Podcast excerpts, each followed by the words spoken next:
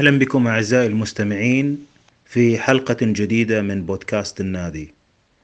اليوم لقاؤنا مع أستاذ لديه سجل حافل بالكتب والروايات والنشاطات وسيكون نصيب المستمعين من ذلك عمل مميز هو من دمشق إلى شيكاغو رحلة أبي خليل القباني إلى أمريكا في العام 1893 الأستاذ هو تيسير خلف سعداء بأن تكون ضيف حلقة اليوم معنا أهلا بكم آه، أخ فاضل وأشكرك أنك استضفتني وأتحت لي هذه الفرصة للتحدث مع جمهور البودكاست أهلا أستاذ أه لنبدأ أستاذ من أين أتت فكرة الكتاب؟ ما هو الباعث على التنقيب عن رحلة 1893 لأبي خليل القباني؟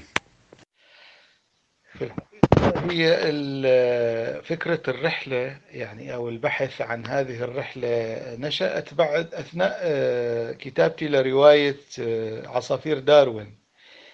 آه، رواية عصافير داروين بتحكي عن مرحلة 1893 ورحلة مجموعة من الفنانين والخيال العرب إلى شيكاغو للمشاركة في معرض. هذا جو الرواية لكن على هامش هذه الرواية لفت نظري كمية من الوثائق والمعلومات عن رحلة لا نكاد نعلم عنها شيء للفنان المسرحي الرائد أبو خليل القباني. فتركت الرواية على جنب فترة واشتغلت على موضوع هاي الرحلة وجمعت وثائقها ودرستها ثم عدت إلى الرواية مرة أخرى. إذا آه، فكرة اكتشاف الموضوع كان في حد ذاته رواية. هل كان من المتوقع يا أستاذ آه، تيسير أن تتوفر كل هذه الوثائق؟ أنا صراحة اندهشت جدا عندما ذهبت إلى آه، صور جوجل وبحثت عن الوثائق المعنية في هذا العام. وجدت عدد هائل جدا وبدقة عالية يعني. استغربت صراحة من توفر كمية الوثائق هذه في هذه السنوات المبكرة بالنسبة لنا. آه نعم عن طريق الرواية يعني عن طريق شغلي على الرواية. فهي أصلا الرحلة آه هي بحد ذاتها رواية يعني رواية فيها مقدمة و ووسط ونهاية مأساوية. آه، فرحلة أبو خليل القباني بحد ذاتها فيها كم هائل من الدراما من التفاصيل من المعلومات. بتجعلها أيضا تقارب في بنيتها و يعني آه، بنية رواية. عجيب فعلا آه، أمر اكتشاف رواية من خلال رواية. وربما كان لنا وقت آخر في الحديث عن عصافير داروين لكن الآن أمامنا هذا الكتاب الجميل يا أستاذ. آه، الفخم الذي طبعته المؤسسة العربية للدراسات والنشر وأخذت آه، عليه جائزة آه، ابن بطوطة لتحقيق المخطوطات في العام 2017-2018 طبعا نهنئك قبل البدء بالحديث عنه بصراحة تهنئة كبيرة.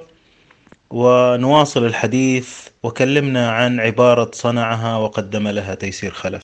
صنعها أي أنه أي أن أبو خليل القباني لم يكتب هذه الرحلة ولم يكتبها أحد.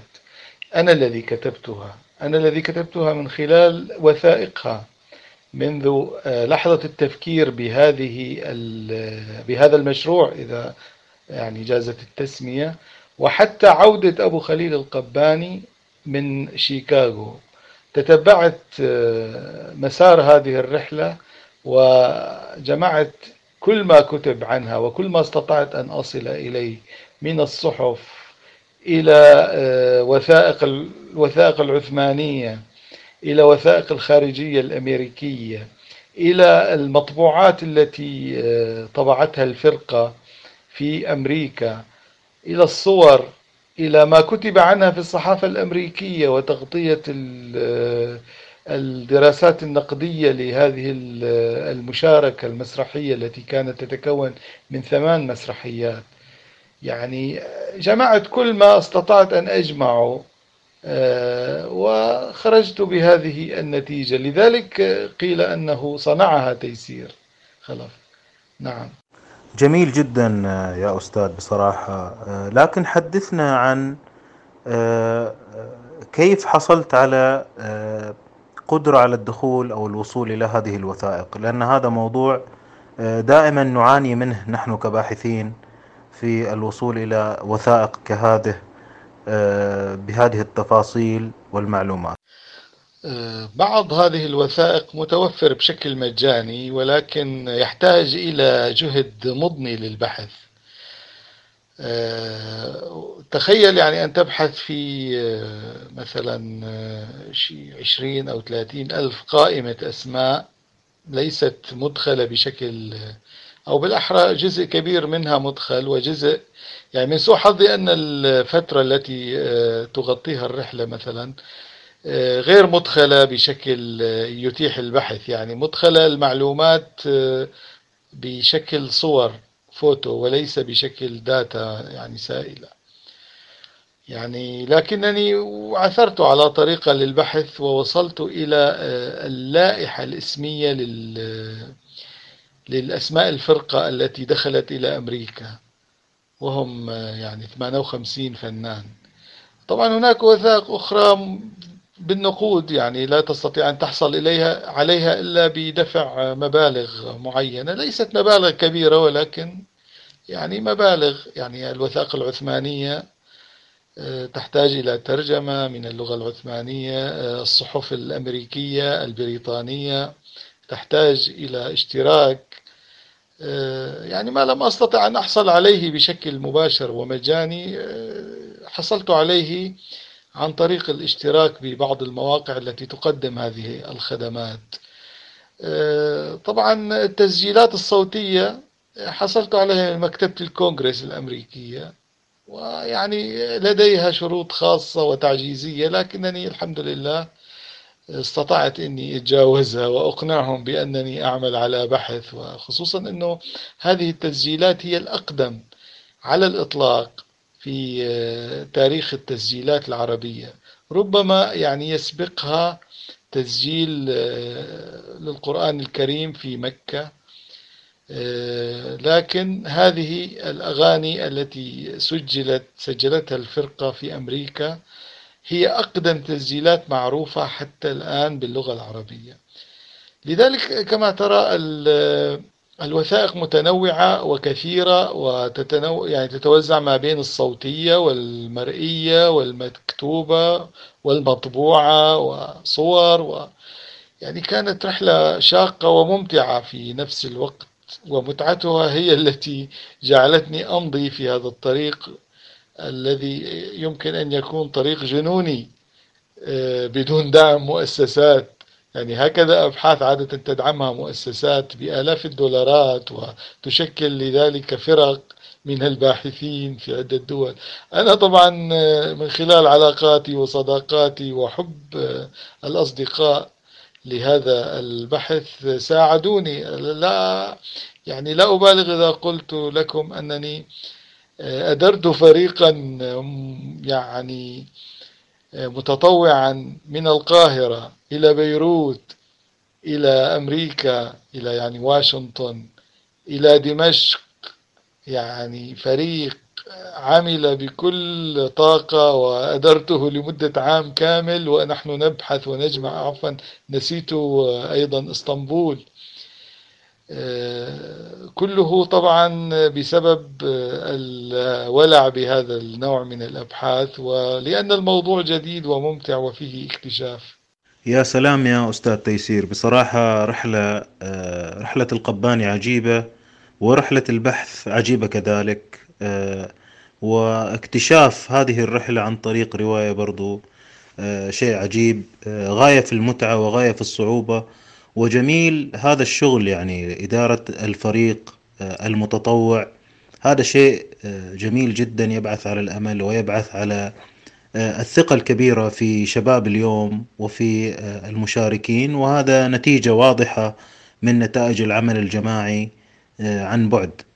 أستاذ تيسير آه، ما الذي تمنيت أن تجده في هذه الوثائق ولم تجده بعد؟ آه، في الحقيقة تمنيت أن أجد تسجيل صوتي لأبي خليل القباني ولم أجد. والسبب أن التسجيلات تمت بعد سفره بحوالي أربع شهور. أو ثلاث شهور تقريبا لأنه هو أمضى شهرين من أصل ستة أشهر عمر المعرض وعاد بعد شهرين بينما التسجيلات حصلت في الشهر الأخير.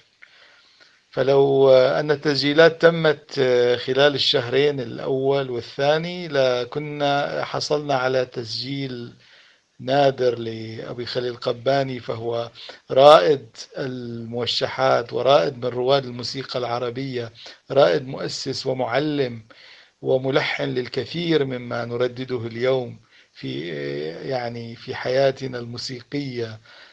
كثير من الأغاني والموشحات هو مؤلفها فكانت فرصة كانت نادرة أن نستمع إليه لكن الظروف لم تسعفنا. وتسعفه وهناك فقط تسجيل واحد لمغنية الفرقة وهي اسمها ملكة سرور. ملكة سرور هي ملك مغنية من بيروت من فرقة أبو خليل القباني. غنت أغنية هي الأقدم حتى الآن في تسجيلات الغناء العربي. هذا ما كنت أتمنى. كنت أتمنى أيضا أن أرى صورة مقربة لأبي خليل لكن لا توجد إلا صورة بعيدة له مع باقي أعضاء الفرقة ولكنها يعني صورة له. لو كانت هناك صورة قريبة له لكانت فرصة لأن الباحثين في تاريخ المسرح العربي لا يعرفون له إلا صورة واحدة.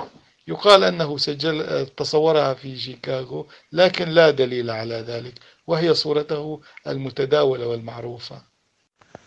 نعم أحسنت أستاذ. سيرة أبي خليل القباني سيرة محترمة وسيرة مليئة بقصص المسرح والذكاء والتلحين والتمثيل والحان الأدوار وكثير من الأغاني. وكان مثلا يمدح من قبل كامل الخلعي في الموسيقي الشرقي وذكره الكثير يذكرونه بالعرفان والشكر على ما تعلموا منه وعلى الخبرات التي عايشوها معه. طبعا أستاذ راح نختتم البرنامج في النهاية بعد أن ننتهي من الحديث. بتسجيل لملكة سرور. لا أدري ماذا تريد أن تختار للمستمعين ليستمعوا من مجموعة التسجيلات. طبعا أبو خليل القباني لديه ألحان كثيرة معروفة ومتداولة والناس ترددها دون أن تعرف أنها لأبي خليل القباني. يعني على سبيل المثال أغنية يا طيرة طيري يا حمامة أغنية يا مال الشام يلا يا مالي أغنية صيد العصاري يا سمك يا بني موشح بالذي أسكر من عرف اللمى موشحات كثيرة وأغاني كثيرة لكن تسجيل ملك السرور بما أنه الأقدم أقترح أن يعني يعني تقدمه لجمهور هذا البرنامج وهو يعني دور قديم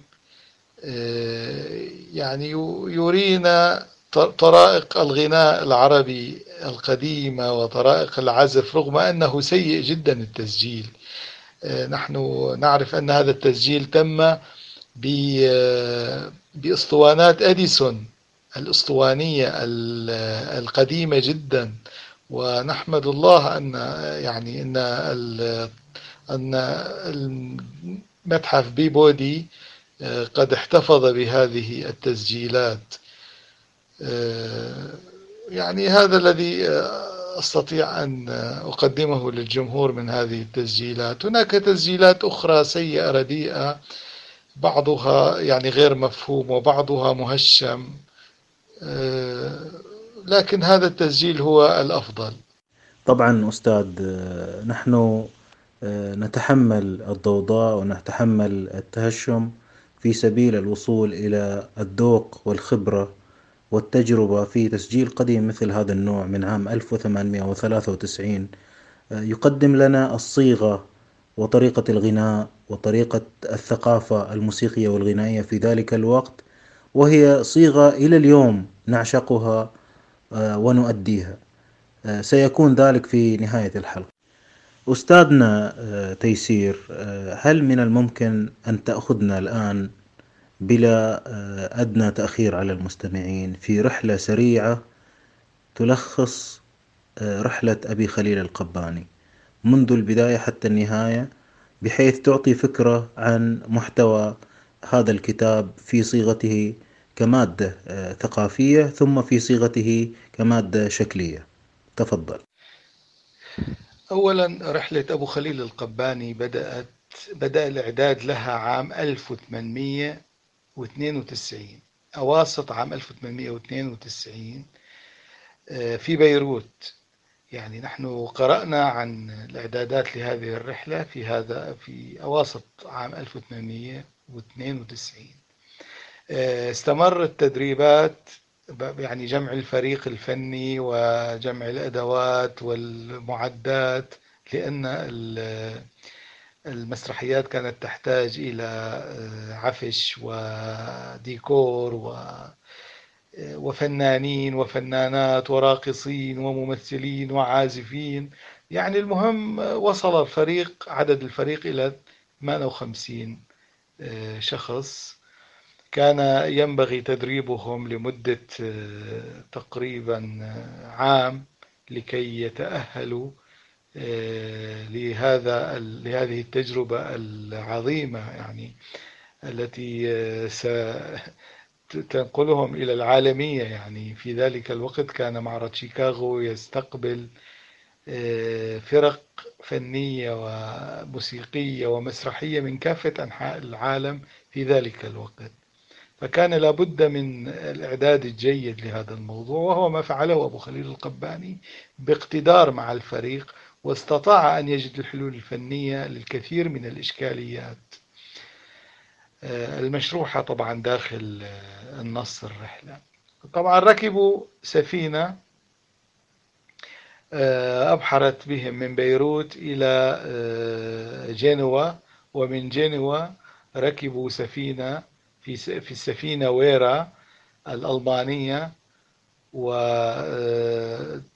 يعني مخرت بهم عباب البحر عن طريق جبل طارق إلى نيويورك. يعني استمرت الرحلة تقريبا أسبوعين وصلوا خلالها إلى نيويورك ومن نيويورك آه، انطلقوا إلى شيكاغو وكان هناك فريق قد سبقهم إلى المعرض وبنى المسرح وأعد لهم كل اللوجستيات اللازمة آه، لعملهم. وعندما وصلوا كان المسرح قد أنجز وفق المخطط الموضوع له والذي وضعه أبو خليل كما هو واضح لأنه اتخذ شكل خان خان أسعد باشا العظم وجعله خلفية لهذا المسرح. وهناك مد أيام أنجزوا مجموعة من البروفات وطبعوا المنشورات كلها المتعلقة آه، بالعروض آه، باللغة الإنجليزية. وبدأت العروض آه، تقريبا كل يوم من الصباح إلى المساء وكانت دائما الصالة مليئة كانت تتسع تقريبا هي. يفترض أن تتسع لألف لكنها تتسع لألفين كما أشاد الصحفيون الأمريكان. وكان هناك تفاعل غريب وعجيب معهم وكتبت الصحافة عنهم آه، الكثير.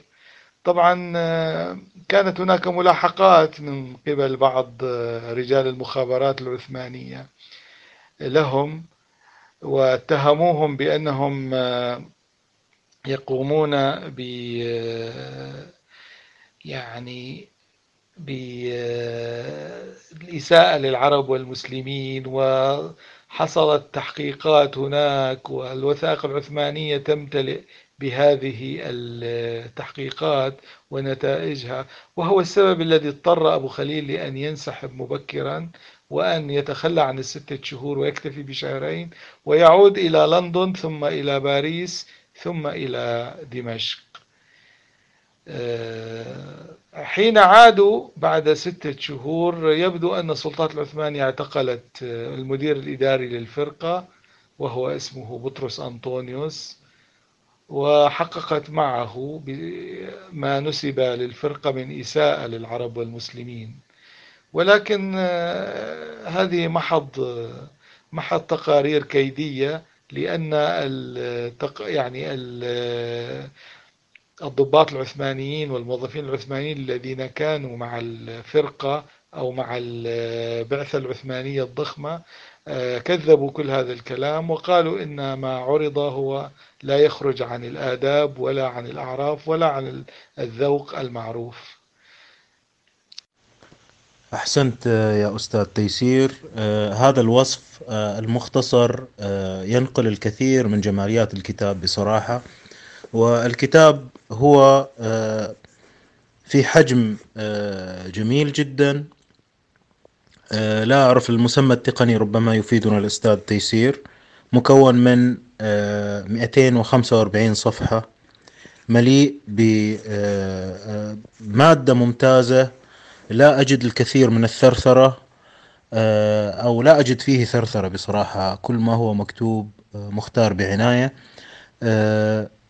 هناك استهلال وتمهيد ومدخل ثم نأتي بعد ذلك إلى وصف المسرح والقرية ونصل بعد ذلك إلى حتى مقاعد المرتحلين في السفينة والأسماء والوثائق والصور ونصل بعد ذلك إلى نهاية الكتاب إلى فهرس الأعلام والأسماء والأماكن ثم المراجع العربية والمراجع الأجنبية. ومسرد يصل بنا بالأسماء إلى مواطن ذكر الأمور في الكتاب. أستاذ تيسير إذا ما هو سبب الجدل في كون رحلة القباني حدثت أم لم تحدث؟ هل هو قلة الوثائق في ما كتب عن هذه الرحلة في مثلا عشرينات أو ثلاثينات القرن الماضي أم الخوف أم التستر أم الإهمال ما هو السبب؟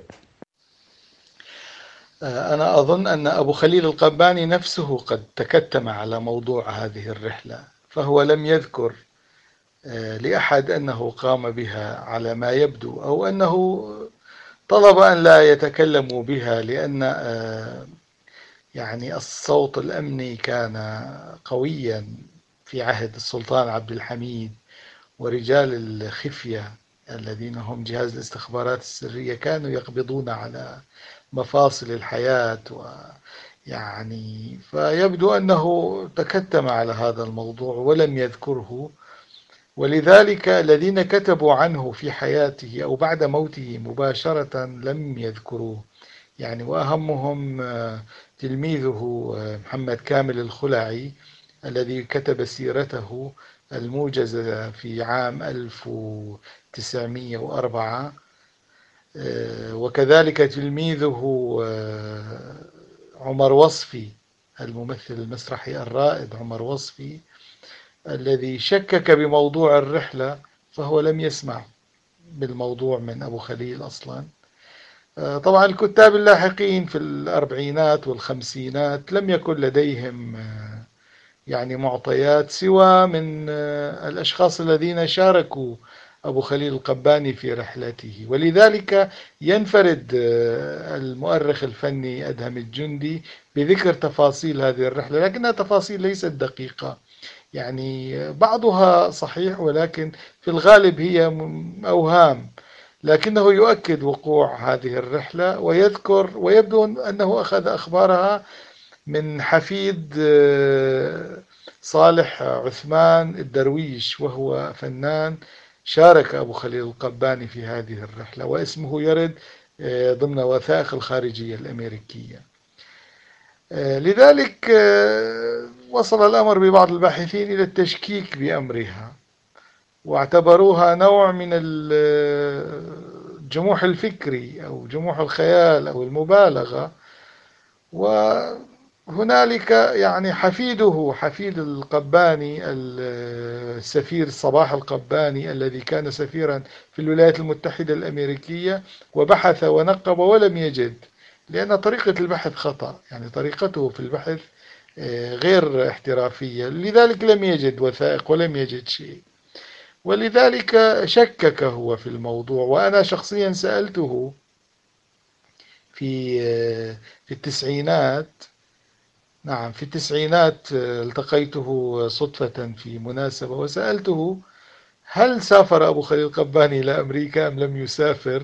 لأن هذا السؤال كان مطروح في عند كل الذين بحثوا وكتبوا عن أبو خليل القباني كلهم كانوا يسألون هذا السؤال ومنهم المرحوم عادل أبو شنب صاحب كتاب عن يعني أحد المؤلفين عن أبو خليل القباني. فسألت الدكتور صباح قباني وقال لي لا تتعب نفسك لن تجد شيء. ف يعني يومها لم أكن أبحث أصلا في الموضوع لكن أثار فضولي الموضوع. لذلك أنا أعتقد أن الموضوع أساسا هو يتعلق بأبو خليل القباني هو الذي أراد التكتم على الموضوع لأسباب أمنية وليس أكثر من ذلك. أحسنت أستاذ. لكن يعني تعرف الظروف تغيرت والدولة العثمانية ذهبت والرجل يعني كان في أكثر من بلد وخمسين فرد معاه في الفرقة من كل نوع. يعني هذا الشيء ظل مثلا أحاديث أناس وبعود عن التوثيق. لنتوقف عند مشكلة توفر المعلومة اليوم أستاذ تيسير. نقارن توفر الوثائق والأدلة على الرحلة. يعني اللي إحنا الآن قاعدين نتناقش عنها مع ما دأبت عليه الصحافة عندنا من الكتابة بلا مصادر والاعتماد على المقولات والشائعات وفي أسوأ الأحوال الاعتماد حتى على الجانب المغرض. يعني صعب جدا الآن نقارن ما لدينا من معلومات وأدلة ووثائق صوتية وصور وحتى تفاصيل. غريبة مقارنة بما كان يكتب في وقت مبكر من رحلة القباني. هذه مشكلة ليست يعني متعلقة بهذا الموضوع تحديدا ولكن مشكلة ضعف الدراسات ضعف البحث في هذه القضايا قديم. يعني الناس تستسهل هذه الأمور. الصحفيون يستسهلون الكتاب يستسهلون يبدأون بالإجتهاد والتخيل وتكريس أنفسهم ناطقين باسم التاريخ. هذه مشكلة حقيقية في في التاريخ وفي التأريخ للحقب حتى الحقب القريبة. يعني كمثال فاقع على هذا الموضوع مدحت باشا وعلاقته بأبي خليل القباني وهذا ليس موضوع بحثنا ولكنني أقول بأن لأسباب إيديولوجية وسياسية قام اليسار العربي خلال فترة الخمسينات والستينات بتحويل مدحت باشا إلى داعية يعني للديمقراطية والتحديث ووصل الأمر ببعضهم إلى جعله قريب للنبي. يعني مع أن الوثائق التي طلعت عليها في فترات لاحقة يعني في الفترة الماضية اطلعت على وثائق كثيرة تتعلق بمدحت باشا وتلك المرحلة. كان رجل سياسي وبراغماتي ولديه علاقات ولم يكن بهذه الصورة المثالية الشديدة التي قدمتها لنا النخبة اليسارية العربية خلال فترة الستينات السبعينات. وأيضا السلطان عبد الحميد لم يكن وحشا بالمطلق يعني كما قدمته نفس الأدبيات. الصور تحتمل ألوان كثيرة ليست أبيض وأسود. يعني السلطان عبد الحميد كانت لديه هواجس أخطأ في الوسيلة كان محاطا بالأعداء كان الغرب يتربص به كان يستعد لتقاسم تركته وهو حي. هو حاول أن يلعب على هذه التناقضات أخطأ أصاب. هذا حكم التاريخ حكم الدراسات. لكن طريقة التحليل القديمة الإيديولوجية المرتبطة بمرحلة سياسية معينة هي التي يعني غم غيمت على الحقيقة وهي التي حولت الأمور إلى أخيار وأشرار و يعني لذلك أنا أقول بأن عهد الدراسات البحثية الجادة التي تعتمد على مناهج بحث تعتمد على طريقة بحث آه، جدية آه، تعتمد الوثيقة تعتمد الوثيقة الحية آه، وتحليلها يعني يجب أن يبدأ في العالم العربي بدل الاعتماد على الروايات الشفهية والخيالات والأوهام. أحسنت أستاذ. الآن تركيزا على موضوع وثائق رحلة أبي خليل القباني. ما مدى ثقتك في هذه الوثائق؟ يعني مثلا آه، تقول الوثائق أن المجموعة آه، التي ذهبت معه 58 آه، أو فوق الخمسين من خيرة أهل الصناعة. هل هم فعلا من خيرة أهل الصناعة أم كانوا متدربين بشكل جيد معه في العام الذي ذكرت؟ مثلا نأتي إلى حتى اسم أبي خليل يعني أحمد ولا محمد أبو خليل أو أقبيق. إلى آخر هذه المشكلات. حدثنا عن بعض هذه الملاحظات التي كانت بين يديك. آه، طبعا آه، هذا خبر صحفي الذي ذكرته حول يعني الصناعة وخبر وأنهم أقدر من في هذه الصناعة. لكن لدينا مقالات صحفية أمريكية طبعا بعض المقالات آه، انتقدت الفن الشرقي عموما لأسباب عنصرية أو لأسباب تتعلق بالذائقة الغربية نفسها والفهم الغربي لفكرة المسرح. لكن هناك مقالات أخرى كثيرة امتدحت وتحدثت عن الاحترافية العالية لهؤلاء الممثلين والفنانين. آه، بعض المقالات أطنبت في المديح يعني حتى أن أحد النقاد قارن إحدى الممثلات مع سارة برنار أسطورة المسرح آه، في القرن التاسع عشر. آه، أنا يعني ثقتي كل الوقت كل الوثائق معرضة للنقد والدراسة والبحث والتمحيص.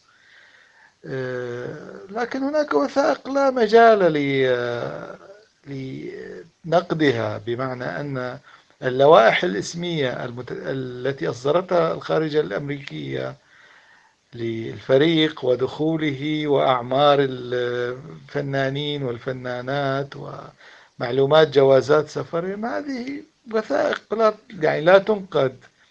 بالنسبة لاسم أحمد آقبيق في الحقيقة هذه اسم عائلته في جواز السفر. حتى الآن اسم العائلة آقبيق وهي تسمية باللغة التركية تعني الشارب الأبيض. يعني هي كناية عن جده يبدو أنه كان شخص مهيب جدا. لذلك اسمه آه، صاحب الشارب الأبيض الشيبة بالعربي نقول. آه، أما أبو خليل القباني فهو الاسم الذي اختاره هو لنفسه والذي آه، كان يعتز به. والذي كان يكتبه. فمن السهل أن نجد المقارنة بين الاسمين حين نراجع بعض الوثائق الأخرى المتعلقة بالوثائق المحاكم الشرعية في دمشق شجرة العائلة الرسمية الصادرة عن آل أقبيق أقربائه الذين يتكنون بهذه الكنية. يعني هناك وسائل كثيرة للتحقق من هذه الأمور ولكنها تحتاج لذهن آه، متفتح يعني وملم بكافة آه، أركان هذه الواقعة. ممتاز أستاذ تيسير. آه، لنتوقف قليلا عند فكرة المنطق والخيالات. عند باحث رسالة الماجستير الذي انتهى إلى قصة اختلاق الرحلة بسبب آه، أن عدد المشاركين كبير وبسبب حاجز اللغة إلى آخره. يعني آه، إذا ممكن تسليط الضوء على الدراسات الأكاديمية أو الدراسات الرسمية آه، التي تتكئ على منطق وعلى طرح أسئلة وفي النهاية الوصول إلى نتائج وربما وضع أسئلة للوصول إلى نتائج محددة في نهاية الرسالة. يعني باحث الماجستير الذي أنجز دراسة عن رسالة عن أبو خليل القباني يعني من الناحية المنهجية الأكاديمية هو محق يعني لأنه لم يكن لديه مصادر حول هذا الأمر وما هو مكتوب مشوش كثيرا ولا يعني لا يعول عليه و يعني أغلبه كما قلت لك أوهام. آه، ولذلك الدراسة الأكاديمية يعني تلتزم بمعايير صارمة. آه، يبدو أن الباحث هذا قد التزم بها إلى درجة كبيرة ولكنه لم يشغل آه، يعني لم يشغل باله كثيرا. كان يمكن له أن يقول أنه يعني المعطيات تشير إلى أنها لم تحصل. من الناحية المنطقية مثلا. ولكن ذلك غير مستبعد. نظرا لوجود آه، بعض الروايات آه، وخصوصا عند أدهم الجندي التي ذكرت تفاصيل تفاصيل يعني مؤكدة حول هذا الموضوع. فهذا الموضوع يعني موضوع التحقق والمنطق وهذا يرجع للباحث نفسه وللجامعات وقوانينها ونزعتها الأكاديمية و أما الباحث الحر أمثال آه، داعيكم أن يعني ليس مقيد بأي منهج وليس مقيد بأي آه، يعني قوانين ومعايير جامعية. لذلك أطلقت العنان لنفسي وبحثت بطريقة يعني خارج خارج يعني طريقة التحليل الأكاديمية. طريقة التحليل الأكاديمية عادة وطريقة البحث الأكاديمية هي عبارة عن شغل في مراجع مكتوبة. يعني لا يقبل لا تقبل الجامعات من طلاب الماجستير وحتى الدكتوراه بأن يطرحوا أفكارهم وأن يعرضوا آه، يعني مبتكراتهم. الدراسات الدكتوراه عادة والماجستير التي تقبلها الجامعات هي البحث والتحليل ما هو موجود آه، في المراجع ما هو مكتوب آه، اجتهادات على المبدعين الكبار. آه، هاي هي الإشكالية الأساسية في هذا النوع من الأبحاث. طيب أستاذ الآن في الحديث عن رحلات أخرى إلى أمريكا. هناك مثلا رحلة الشريف محي الدين حيدر في نهاية العشرينات وأكثر من رحلة لسامي الشوى إلى أمريكا وإلى غير ذلك من بلدان. ورحلات آخرين آه، مطربين موسيقيين آه، لم نجد لها وثائق بهذه الكثرة والوفرة وربما الدقة في بعض الأحيان ولا حتى تسجيل. أحيانا لا نجد حتى تسجيل فيديو لشخصية عاشت وسط الأفلام وساهمت فيها آه، وشاركت فيها يعني كيف تجد من خلال تجربة البحث في الرحلة المبكرة هذه مع توفر المصادر الأخرى أم هذه حالة خاصة بكونها في بلد مثل أمريكا؟ أظن أنها حالة خاصة نظرا لخصوصية المعرض نفسه المعرض أقيم بمناسبة 400 عام على اكتشاف أمريكا كانت الولايات المتحدة الأمريكية تعول عليه كثيرا للنهوض من جديد بعد أزمتها الاقتصادية حشدت له كثيرا. والسلطنة العثمانية أيضا السلطان عبد الحميد كان لديه رغبة بأن يظهر بمظهر الدولة العظمى الدولة التي تشارك في معارض دولية ولذلك توفرت مجموعة من الظروف الخاصة التي ساعدت على آه، يعني وجود هذا الكم من الوثائق آه، فيما يتعلق برحلة أبي خليل القباني.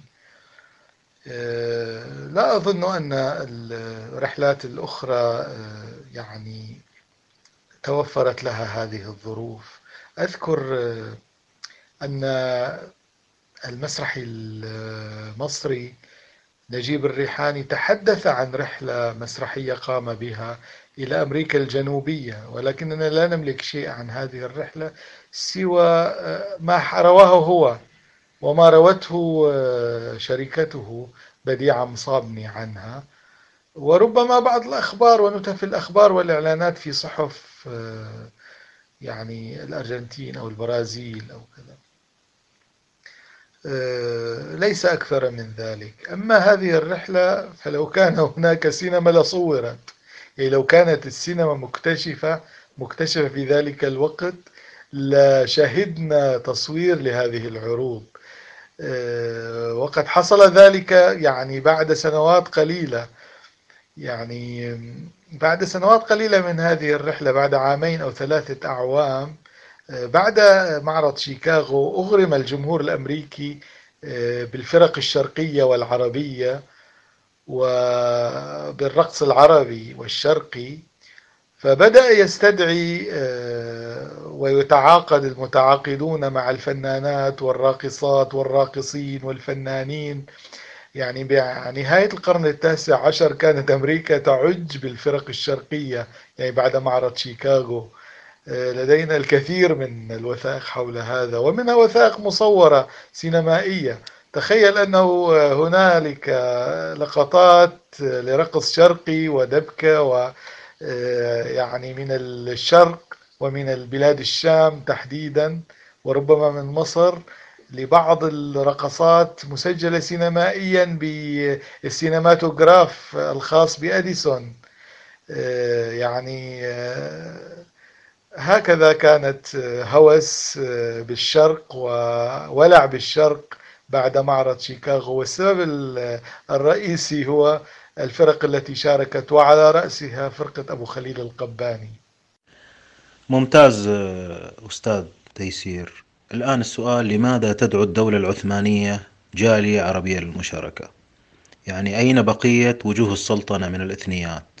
لماذا بالتحديد أبو خليل القباني؟ آه، أولا يجب أن نعرف بأن السلطنة العثمانية في ذلك الوقت يعني أيام السلطان عبد الحميد وما قبل السلطان عبد الحميد لم تكن تفرق بين رعاياها العرب والترك والكرد وباقي الشعوب.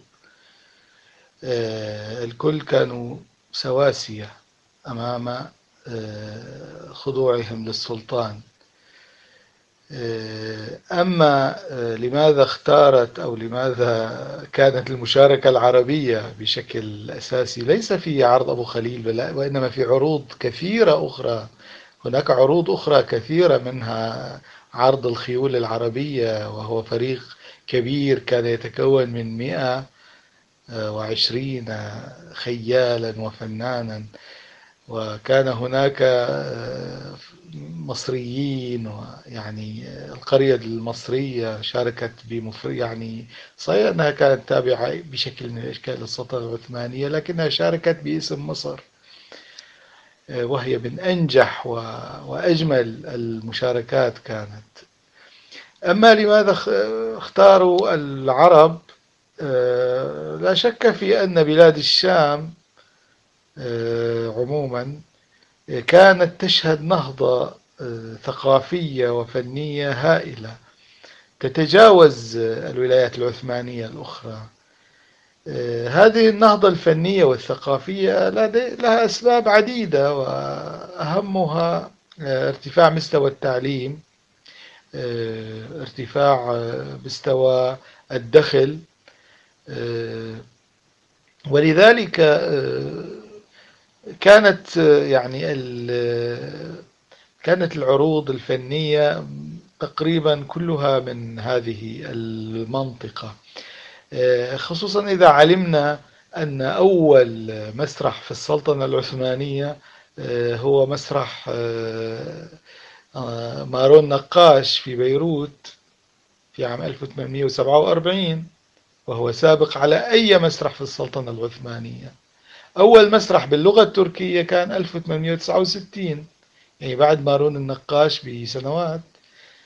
آه، وهو مسرح عادي يعني لم يكن متميزا. مسرح أبو خليل القباني بدأ في عام 1800 و72 بشكل رسمي. يعني في 1873 بنى مسرح أبو خليل القباني. آه، في دمشق 1882 أو 83 هناك مسرح الاتحاد مسرح مبني على أحدث طراز كان. آه، في بيروت كان هنالك مجموعة من الفرق المسرحية التي تعمل في مسارح آه، أهمها مسرح زهرة سوريا آه، يعني النهضة الفنية كانت شاملة في بلاد الشام وكانت الفرق تجوب المناطق والنهضة المسرحية أصلا في مصر هي شامية يعني أوائل من أنشأوا الفن المسرحي آه، هم من بلاد الشام. يعني بدءا من فرقة سليم النقاش إلى فرقة آه، الخياط إلى فرقة القرداحي ثم أبو خليل القباني. أبو خليل القباني سافر إلى مصر وعمل 19 سنة.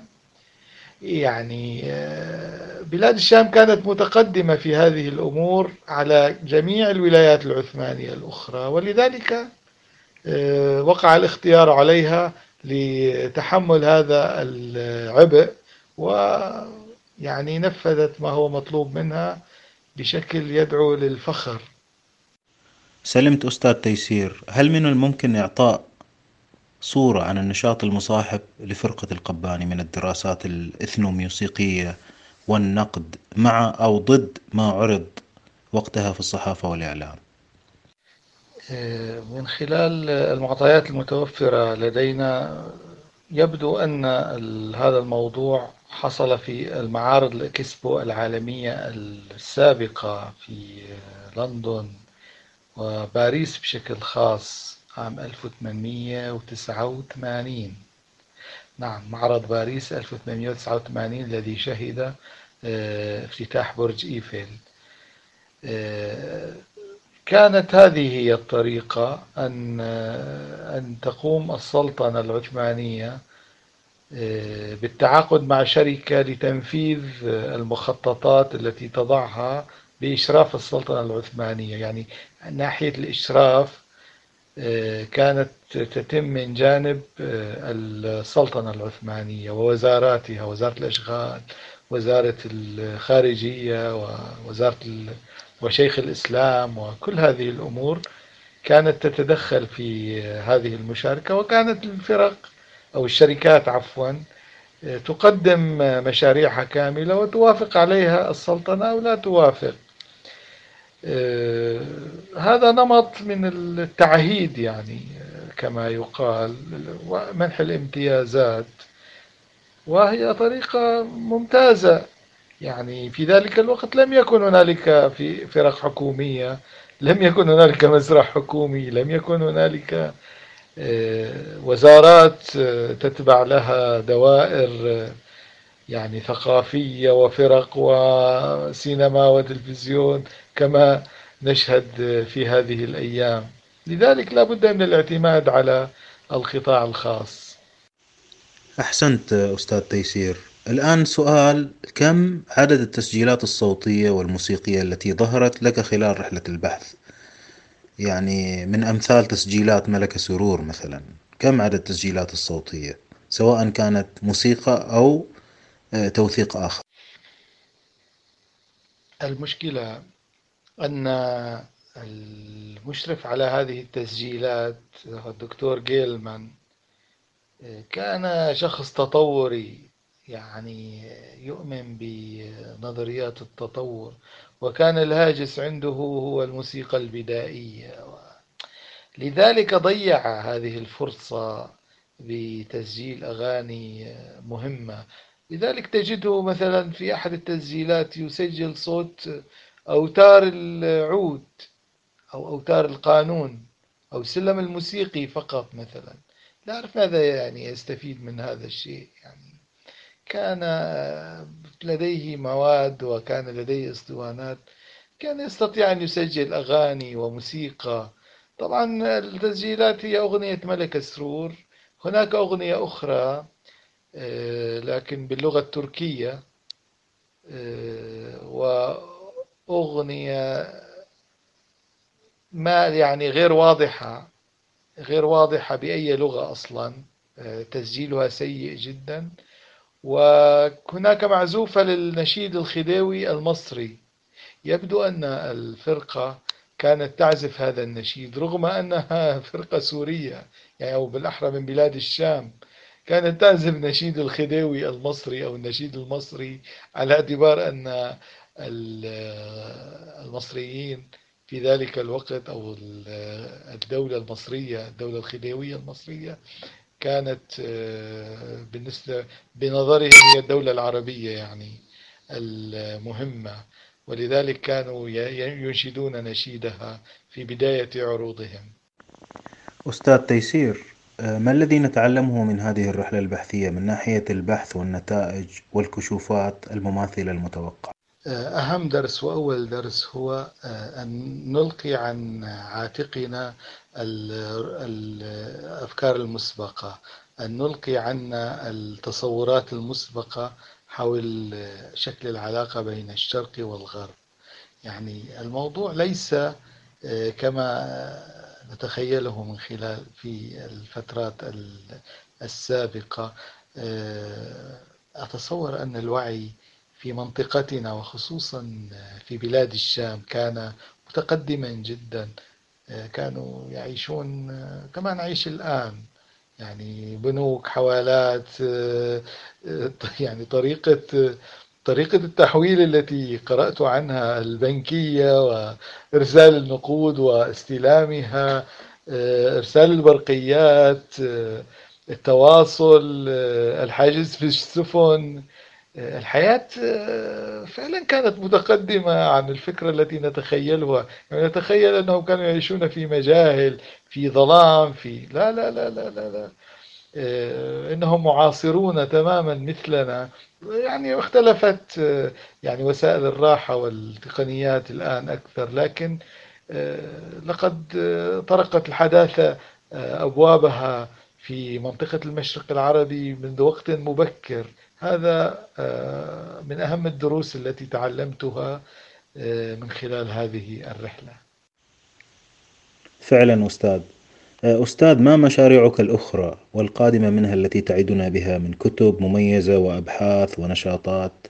يعني إذا ممكن تشارك والله أنا حاليا في فترة استرخاء لأنني فعلا السنة الماضية عملت بطريقة انتحارية إنجازة التسمية.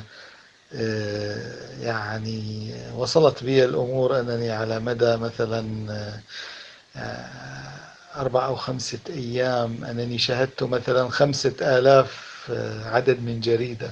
تصفحت مثلا خمسة آلاف عدد من إحدى الصحف بخلال خمسة أيام. هذا أتعبني أتعبني جدا وحتى أنه قلل من إحدى عيني آه، فقدت نصف درجة خلال هذه الفترة. آه، لذلك أنا الآن في مرحلة استرخاء استرخاء وأفكر في أشياء قادمة ولكنني حاليا لا, لا يوجد شيء. ربما أكتب عن عن هنا كوراني التي شاركت أيضا في مؤتمر المرأة العالمي الأول في شيكاغو في هذا المعرض وتجمعت وثائقها عندي. قد أكتب عنها يعني قد أكتب عن الفرق عن المشاركة العربية بشكل عام الفرق الأخرى الجزائر تونس مصر المغرب طبعا سوريا والجزيرة العربية التي تمثلت مشاركتها في الخيول العربية. يعني قد أكتب عن هذه الأشياء ولكن حتى الآن لا يوجد شيء في ذهني مجرد هواجس. أحسنت يا أستاذ ويعطيك الصحة والله جهد مميز دائما. ومن حقك الراحة والاسترخاء طبعا. طيب قبل ما نترك يا أستاذ يعني هل تدل المستمعين على طريقة للوصول لأعمالك ونشاطك أو صفحتك في الإنترنت؟ والله أنا لا أعرف كيف لكن لدي صفحة فيسبوك باسم تيسير خلف أكتب فيها بعض الأشياء. التي تتعلق بالتاريخ والآثار القديمة فهذا من صلب اهتماماتي وخصوصا آه، قراءة النقوش القديمة باللغات النبطية الفينيقية والتعليق عليها. آه، يعني هذا أحد اهتماماتي التي أنشرها في صفحتي على الفيسبوك. أيضا لا أعرف هنالك أشياء ممكن من خلال البحث في جوجل. ممكن أن يعثر أي شخص يريد أن يتتبع بعض نشاطاتي آه، فقط يكتب اسم تيسير خلف فتخرج له نتائج مهمة. وأشكركم على هذا اللقاء وأتمنى لكم التقدم. وأنا آسف آه، إن كنت قد أطلت على المستمعين أو أنني لم أكن آه، يعني سلسا في الحديث. فهذه طبيعتي. أنا قليلا ما أظهر وقليلا ما أتكلم وهذه واحدة من المناسبات النادرة التي تكلمت فيها. أشكركم. نحن تشرفنا بك أستاذ تيسير خلف بجد حلقة ثرية جدا وفيها الكثير من الخبرة والتجربة والكثير من النقاش المفيد جدا للباحثين وللمهتمين بالموسيقى والوثائق وكثير من الأمور الأخرى. ألف شكر أستاذ تيسير خلف. الشكر لكم وأهلا بكم في أي مناسبة وفي أي وقت. قبل أن أترككم مع تسجيل ملك سرور من عهد الرحلة على أسطوانات أديسون أسألكم سؤال الحلقة وهو هل تطبيق النسبية والتطور كنظريتين على أحاديثنا وأبحاثنا في المجالات الأخرى؟ مثلا الاقتصاد علم الاجتماع علم النفس آه، في الأعمال والإدارة إلى آخره هل هذا الأمر مقبول حسب المنهج العلمي؟ هل يمكن أن نلوم مثل هذين النظريتين مع فشلنا في فهم الظواهر والتعامل معها مثلا؟ كان معكم فاضل التركي والأستاذ تيسير خلف وألقاكم قريبا أعزائي المستمعين في بودكاست النادي شكرا لكم